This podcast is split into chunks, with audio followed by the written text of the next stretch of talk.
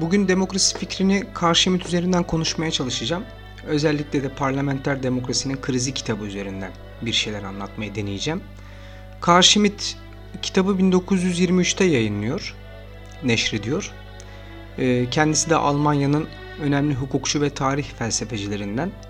20. yüzyılın en önemli ve etkili hukuk bilginlerinden diyebiliriz.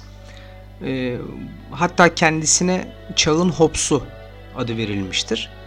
Dünya çapında bir terra cognita, terra incognita da diyebiliriz kendisine. Yani çok şey vaat eden ama muğlak bir mekanda sükun edenlerden. En önemli kavramları desisyonizm yani kararcılık. Neden kararcılık e, diye e, düşünürsek çünkü ona göre hakim olan olağanüstü hale karar verendir. Buradan yola çıkıyor. Bunu tartışmayacağım. E, bir diğer kavramı, önemli kavramı siyasi ilahiyat ve siyasi romantizmdir. Siyasi ilahiyat manidar bir kavram. Çünkü ilahiyat derken modern kurumların hepsinin geçmişteki tanrısal olan tüm kurumların sekülerleşen halleri olduğunu iddia ediyor. Her ne kadar fikirleri Nasyonel Sosyalist Parti'ye icmal edilse de e, oraya sığmayan bir adam. Açıkçası Nietzsche ve Heidegger'in başına gelenler onun da başına gelmiş görünüyor. Şimdi öncelikle bazı basit izahlar üzerinden gitmekte fayda var. Klasik çağlarla modern çağ dediğimiz ayrımda hani bazıları bugün buna postmodern ya da post olarak da isimlendiriyor. Bu iki çağ arasındaki en önemli farklılık içinde yaşadığımız çağda kelimelerin yerinden edilmesi neredeyse zihinden, kalpten düşmesiyle neticelenmesidir. Bir kere bunu bilerek kavramları düşünmeyi, düşünmeye başlamak gerekiyor. Okumalarımızı buna göre yapmamız gerekiyor. E tabi demokrasi de bundan nasibini bir hayli e, alacaktır. Demokrasiye dair ilk sorulması gereken soru hangi demokrasiden bahsedeceğiz? Yani antik Yunan çağında polislerde hayata geçirilen demokrasiden mi Yoksa çağımızın neredeyse bir salgını haline gelmiş dillerin pelesengi ama gönüllerin mezarındaki bir ölüden mi bahsedeceğiz? Bir demosumuz, bir Kratos'umuz var mı? Yani unutmadan Kratos deyince herkesin ağzının sulandığını görüyoruz çağımızda. Geçmişte bir demokrasiden söz etsek de günümüzde artık ondan bir demon kresi olarak bahsedebiliyoruz. Çünkü demos dediğimiz şey artık Kratos'tan gitgide daha tehlikeli hale gelmiştir. Çoğunluğun zorbalığı, çoğulcu olanı silip süpürmüş, adeta ferdiyeti buharlaştırmıştır. Gerek halk dediğimiz yani people denilen e, şey, gerekse kanun, rul denilen şey, aydınlanma çağı ve modernizme uygun kelimeler. Kelimenin izleri sürüldüğünde anlaşılacak ki e, Yunanca'dan ona sadece yadigar içi boş bir dış kabuk kalmıştır. Demos en basit manada halk, people anlamına geliyor. Ama mesela antik Yunan'da bu halk için pek çok kıstas var. Yani köleler, kadınlar, çocuklar, Atinalı olmayanlar ve benzeri bunun dışında. Zaten bu dışsal olanı anlatacağım birazdan. Kratos ise iktidar demektir. Günümüzde tabi bu iktidar kanunu genellikle arkasına sığınır. Rul e, olarak. E, mesela Aristoteles politikada sanki oligarşik bir demokrasinin iyi olduğunu belirtiyor gibidir. Çünkü o meclis üyesi olmanın zenginlikte olduğunda ısrar eder. Bu uzun süre böyle gidecektir zaten. Herkes seçime katılır ama adaylar mülkiyet koşullarını taşıyan adaylardan oluşmalıdır. Aristoteles aslında demokrasiyi aristokrasinin bir bozulması olarak görüyor. Sanki bu Amerika'nın kuruluşunda çaresiz o milletin başvurduğu bir yönetim şekli gibi algılanabilir. Çoğunluğa çoğunluk oldukları için iktidarı veriyormuş gibi yapmak en iyisi. Çünkü onun kendisini yönettiğini zannetmesi psikolojisinin aşılanmasına ihtiyacı var. İktidarı elinde tutanlar şimdi bunu epey zamandır çoğunluk üzerinde sindirmişe benziyor. Bütün mesele budur. Mesela Herodot demokrasiyi izah ederken bir zorbanın küstahlığını topluluğun küstahlığı ile karşılaştırıyor. İkisini eşdeğer tutuyor. Solon daha farklı. Mesela Solon'da yasa dışında boyun eğecek merci olmamalıdır e, diyor. Halk konusunda halk tarafından halk için manasına geliyor onun demokrasisi. Halkın çeperindeki düzendir yani. Biraz daha halkçı bir tutum görüyoruz Solon'da. Thomas Aquinas onun için sıradan insanların sayıların gücüyle zenginleri yönettiğini zannettiği, bakın zannettiği halkın zorbaca opres yönetimidir diyor. 1530'larda e, Thomas Eliot halk arasındaki eşitlik düzenidir demişti. Yani topluluğun yönetimi diyebiliriz. Popularis potentia. İlginçtir demokrasi birkaç istisnanın dışında aklı başında adamlar tarafından uzun süre sevilmemiştir. 19. yüzyıla geldiğimizde ise bu durumun değiştiğini gözlemleyeceğiz. Geçtiğimiz yüzyılda ise artık başımızın tacı olacak.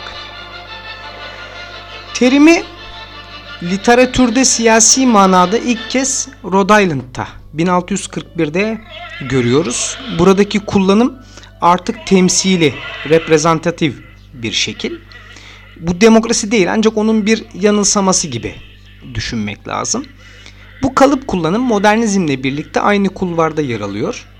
Bentham mesela doğrudan ve temsili olarak ayrılmasını istiyor. Modern ağlar örüldükçe e, nüfus kitle denilen o devasa kalabalığa dönüştükçe doğrudan olan dışlanıyor tabi. Sonrasında bugünkü siyasi yapı içinde halk icat edilecek tabii ki.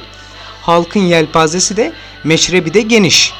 Kadın, erkek, özgür, mülk sahibi, beyaz vesaire e, modern demokrasi hiçbirine verdiği sözü tutmamıştır. Yani bunu biraz düşünürseniz bulursunuz. Kavram 19. yüzyılda bütün dünyaya kaderine boyun, boyun eğdirir. Halkın iktidarı yavaş yavaş sıradan bir oy verme işlemine dönüşür. 1989 Fransız ihtilali ve 1776 Amerikan devrimi demokrasiyi kulübeden saraya kadar bütün mecralara yayar. Özellikle İngiltere'nin deney alanı olan Amerika'da demokrasi bu manada tecrübe edilir. En iyi tecrübe edildiği yer de orasıdır. İşin açıkçası.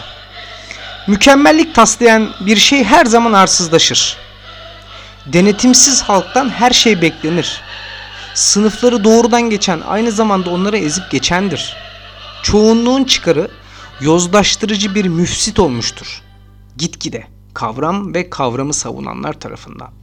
Liberalin açık seçim ve ifade özgürlüğü arkasına sığınarak aslında ikisinin de olmadığının bayrağını dalgalandırır. Onları reddeden bir düşman kardeş doğsa da hep kapitalist ve burjuva kalacaktır. Yani artık neyin demokratik, neyin antidemokratik olduğuna büyük soyutlamamız olan para karar verecek. Bu yüzden grevle grev kırıcılık arasında da bir ayrım kalmaz. Gerçekle hakikat arasında fark olmadığı gibi. Ve buradan anlıyoruz ki büyük bir demagoji balonunda yaşıyoruz. Herkes her şeyden tahrik oluyor ve herkes her şeyini yitiriyor. Demagoji e, demişken yani demagoji halkın önderi demek istiyorum Yunanca'daki e, manasıyla. Demos'la bağlı ol, olan ama agos bir agos gerektiren, egein gerektiren, lider gerektiren bir kavram. Günümüzde bu kişilere meseleleri kendine çekmek için sulandırıcı diyebiliriz. Demagog. Televizyonu açtığınız zaman görürsünüz onları.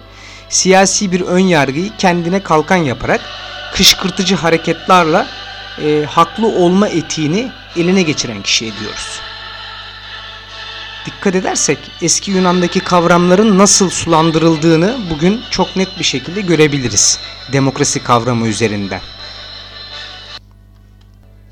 Evet, Sokrates'i idam eden rejim kendini bu çağda haklı çıkartmaya devam ediyor anlaşılan.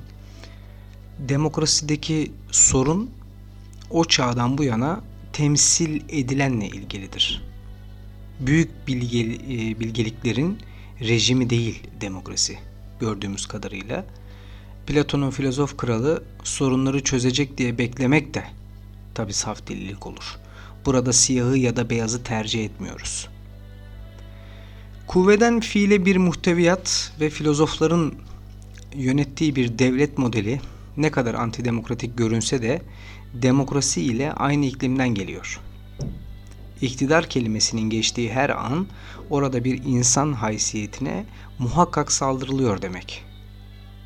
Demokrasi insanların gözündeki sürmedir aslında. Perde arkasındaki büyük biraderdir.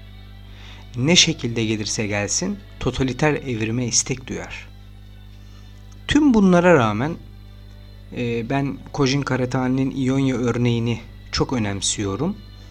Burada bir imkanın doğabileceğine vesile e, olarak görüyorum. Bu eseri de yakın zamanda konuşmayı düşünüyorum. Karatani Atina ile İonya'yı birbirinden ayırır bir kere. Atina'nın köklerinden kopmamakla birlikte dört katmanlı toplumu üzerinde e, vücut bulan bir demosun varlığından söz eder. Dört katman e, ne demek bu? Yani bu tabakayı oluşturan birlikteliklerden bahsediyor. Mesela hane var, oikos. Bu ekonomi kelimesi de oradan gelir. İşte klan var, genos. Kardeşlik ya da akrabalık var. Frati. Bir de kabile var, failei. Bu geleneği Demos'a çeviren Klistanes'in milattan önce 508'de yaptığı reformlardı. Yurttaşlığı bulmaksa Perikles'e düşüyordu. Bu yurttaşlık yabancıları dışlamıştır. Dediğim gibi bu dışlamıştı. Russo ile birlikte ele alacağım. Karatani'nin izahlarında İonya'da bu manada demokrasi gelişmiyor. Orada gelişen izonomi oluyor. Hakikaten Arendt'in dışında demokrasi ile izonomiyi ayıran pek yok aslında. Çoğunluğun yönetimini savunanlar Arendt'e göre izonomiye karşı çıkmışlardır. Bugüne kadar e, zihinlere kazanan düşünce izonominin eşitlikle bir tutulduğu gerçeğiydi. Yani pek çok düşünür bunu bu şekilde ele almıştı. Oysa İonya'da yaşanan yönetimin olmamasıydı. Olmaması idi. İonya'daki hareket kabiliyeti zor zamanlarda yer değiştirmeye yani hicrete uygun zeminler yaratmıştır. Özellikle ekonomiye dayalı adalet ölçüsü temel alınarak meydana getirilen e, hürriyet fikri büyük toprak sahiplerinin çıkmasına izin vermemiştir.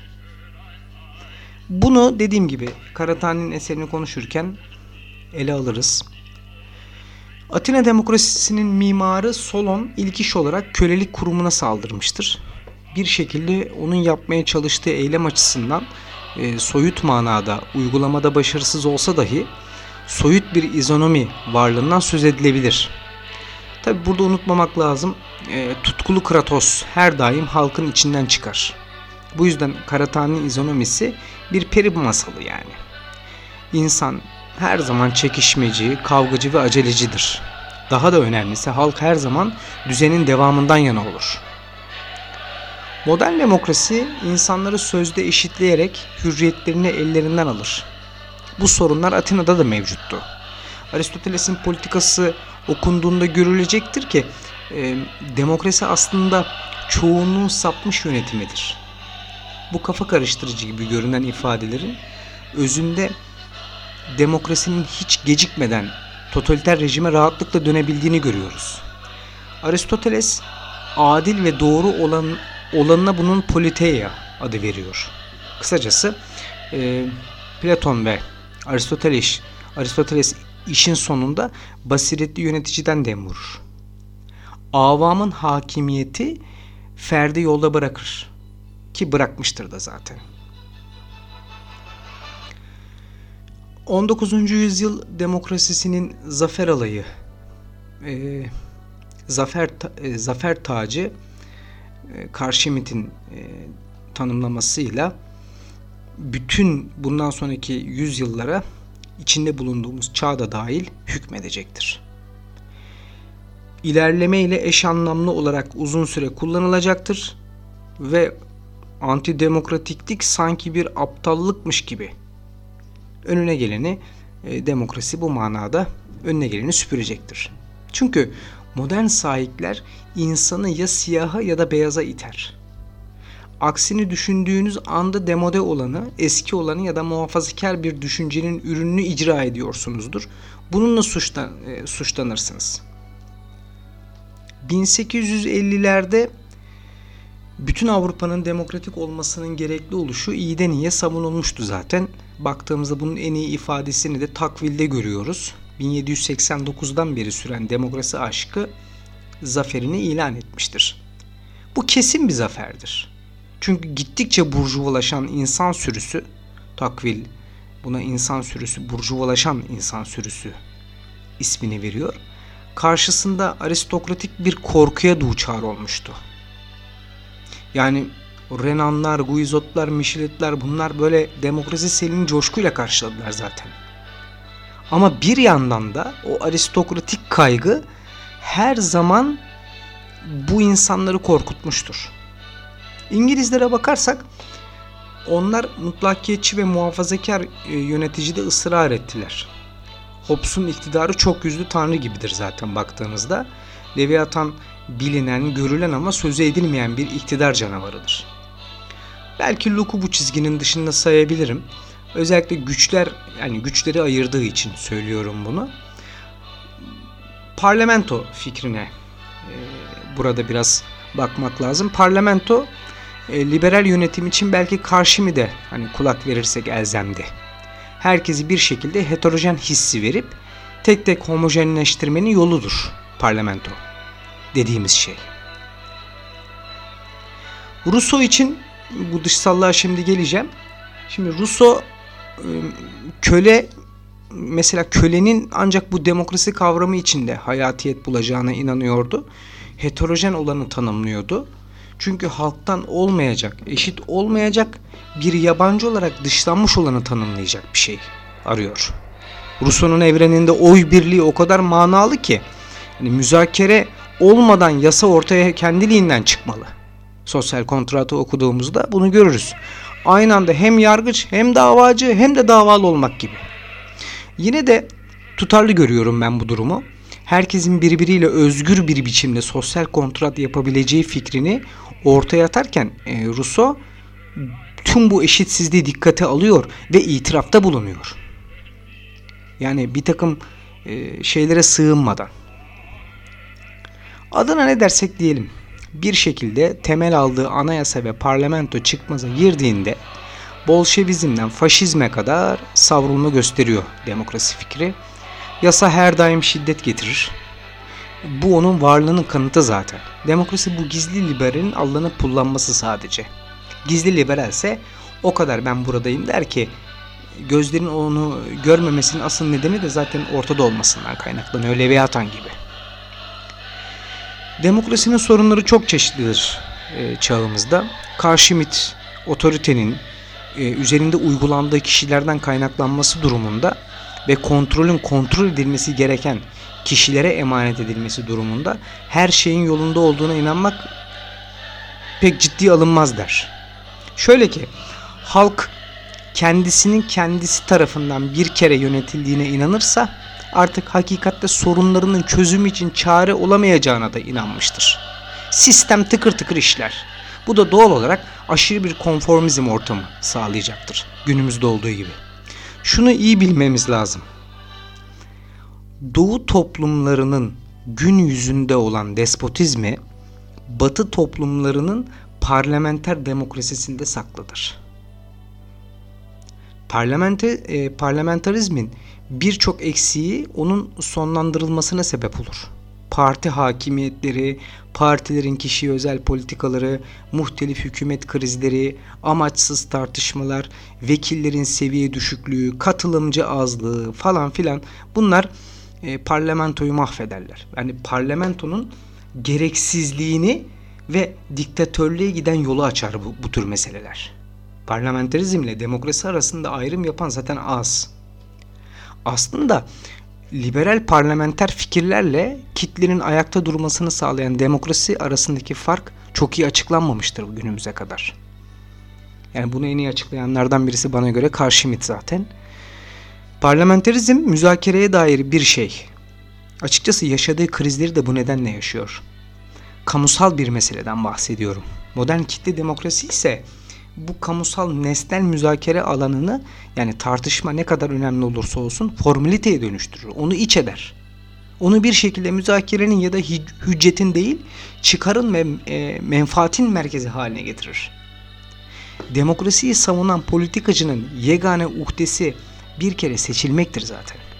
Sırtının bir daha yere gelmeyeceğini bilir. Demokrasinin dayandığı sorun çoğunluğun hükmetme yetkisini verdiği güruhtur.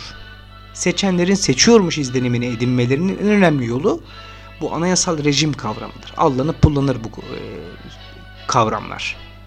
Şimdi burada saydığım e, pek çok mesele governed by discussion yani müzakere ile hükmetme kavramını küflendiriyor. Bu John Stuart Mill'in, Guizot'un, Jeremy Bentham'ın veya Burke'nin ergümanlarını boşa çıkaran bir şeyden bahsediyorum. Parlamento tartışma ve kamusal alana sığınma olmadan ayakta kalamaz. Yani milletvekili dokunulmazlıkları sorunlarını buradan düşünün bir kere de. Modern demokrasi heterojen alanı işgal eder.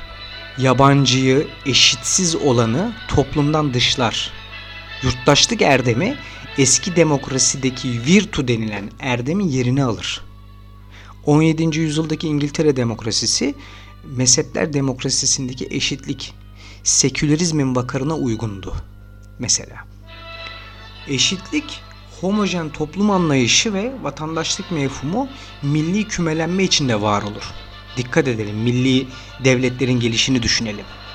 Sürekli aidiyet ister.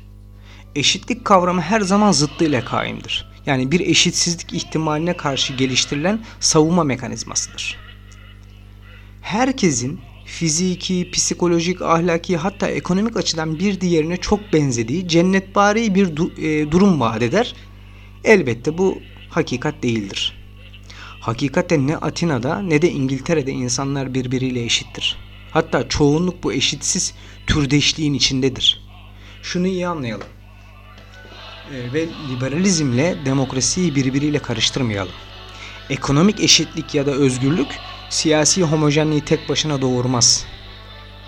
Ama ekonomik eşitsizlik siyasi bir aradalık için sürekli bir tehdittir. Yani biraz halkın bir cebinden alıp diğer cebine koyman lazım. Heterojenlik ise olsa olsa kolonilerde işe yarar. Dışsal olan da yani. Tamamen kendi kendi içinde özerk olan da işe yarar. Anglo-Sakson dünya için genel ve eşit oy varsa o devlette demokrasi vardır zaten. Lakin bu temel üzerinde hiçbir devlet bir hafta dayanamaz. Çünkü çoğunluğun sahibi Hindular, siyahiler vesaire e, beyazları azınlıkta bırakır. Eşit hak dediğimiz şey yalnızca homojenlik varsa işe yarar. Bir kere her insanın insan olması sebebiyle kendiliğinden, io ipso yani, diğer bütün insanlarla eşit haklara sahip olması demokratik değil liberal bir fikirdir. Liberal düşünce bir insanlık demokrasisi fikrini ortaya atar. Universal bir şeyden bahsediyoruz. Ama dikkat edelim. E, bunların hiçbirisi hakimiyetin kimde olacağından bahsetmez. Bolşevizme, faşizme dikkat edersek antiliberaldir lakin antidemokratik asla değildir. Romalılardan bu yana halkın iradesini şekillendirmek işte Sezarizm, nasyonal sosyalizm, sosyal demokrasi falan kavramları gibi bunlar mutlaka demokrasiden hareket ederler. Zira halk denilen şey kamunun mirasçısıdır. Milyonların savunduğu görüş, öyle bir görüş varsa tabii, ne halkın hakikati, hakiki iradesidir e, ne de kamuoyudur. Tüm bunlar seçim akşamları istatistik veri için kullanışlıdır sadece. Bu süreç titizlikle inşa edilmiş bir demokrasi ilizyonudur. Bunu unutmayalım.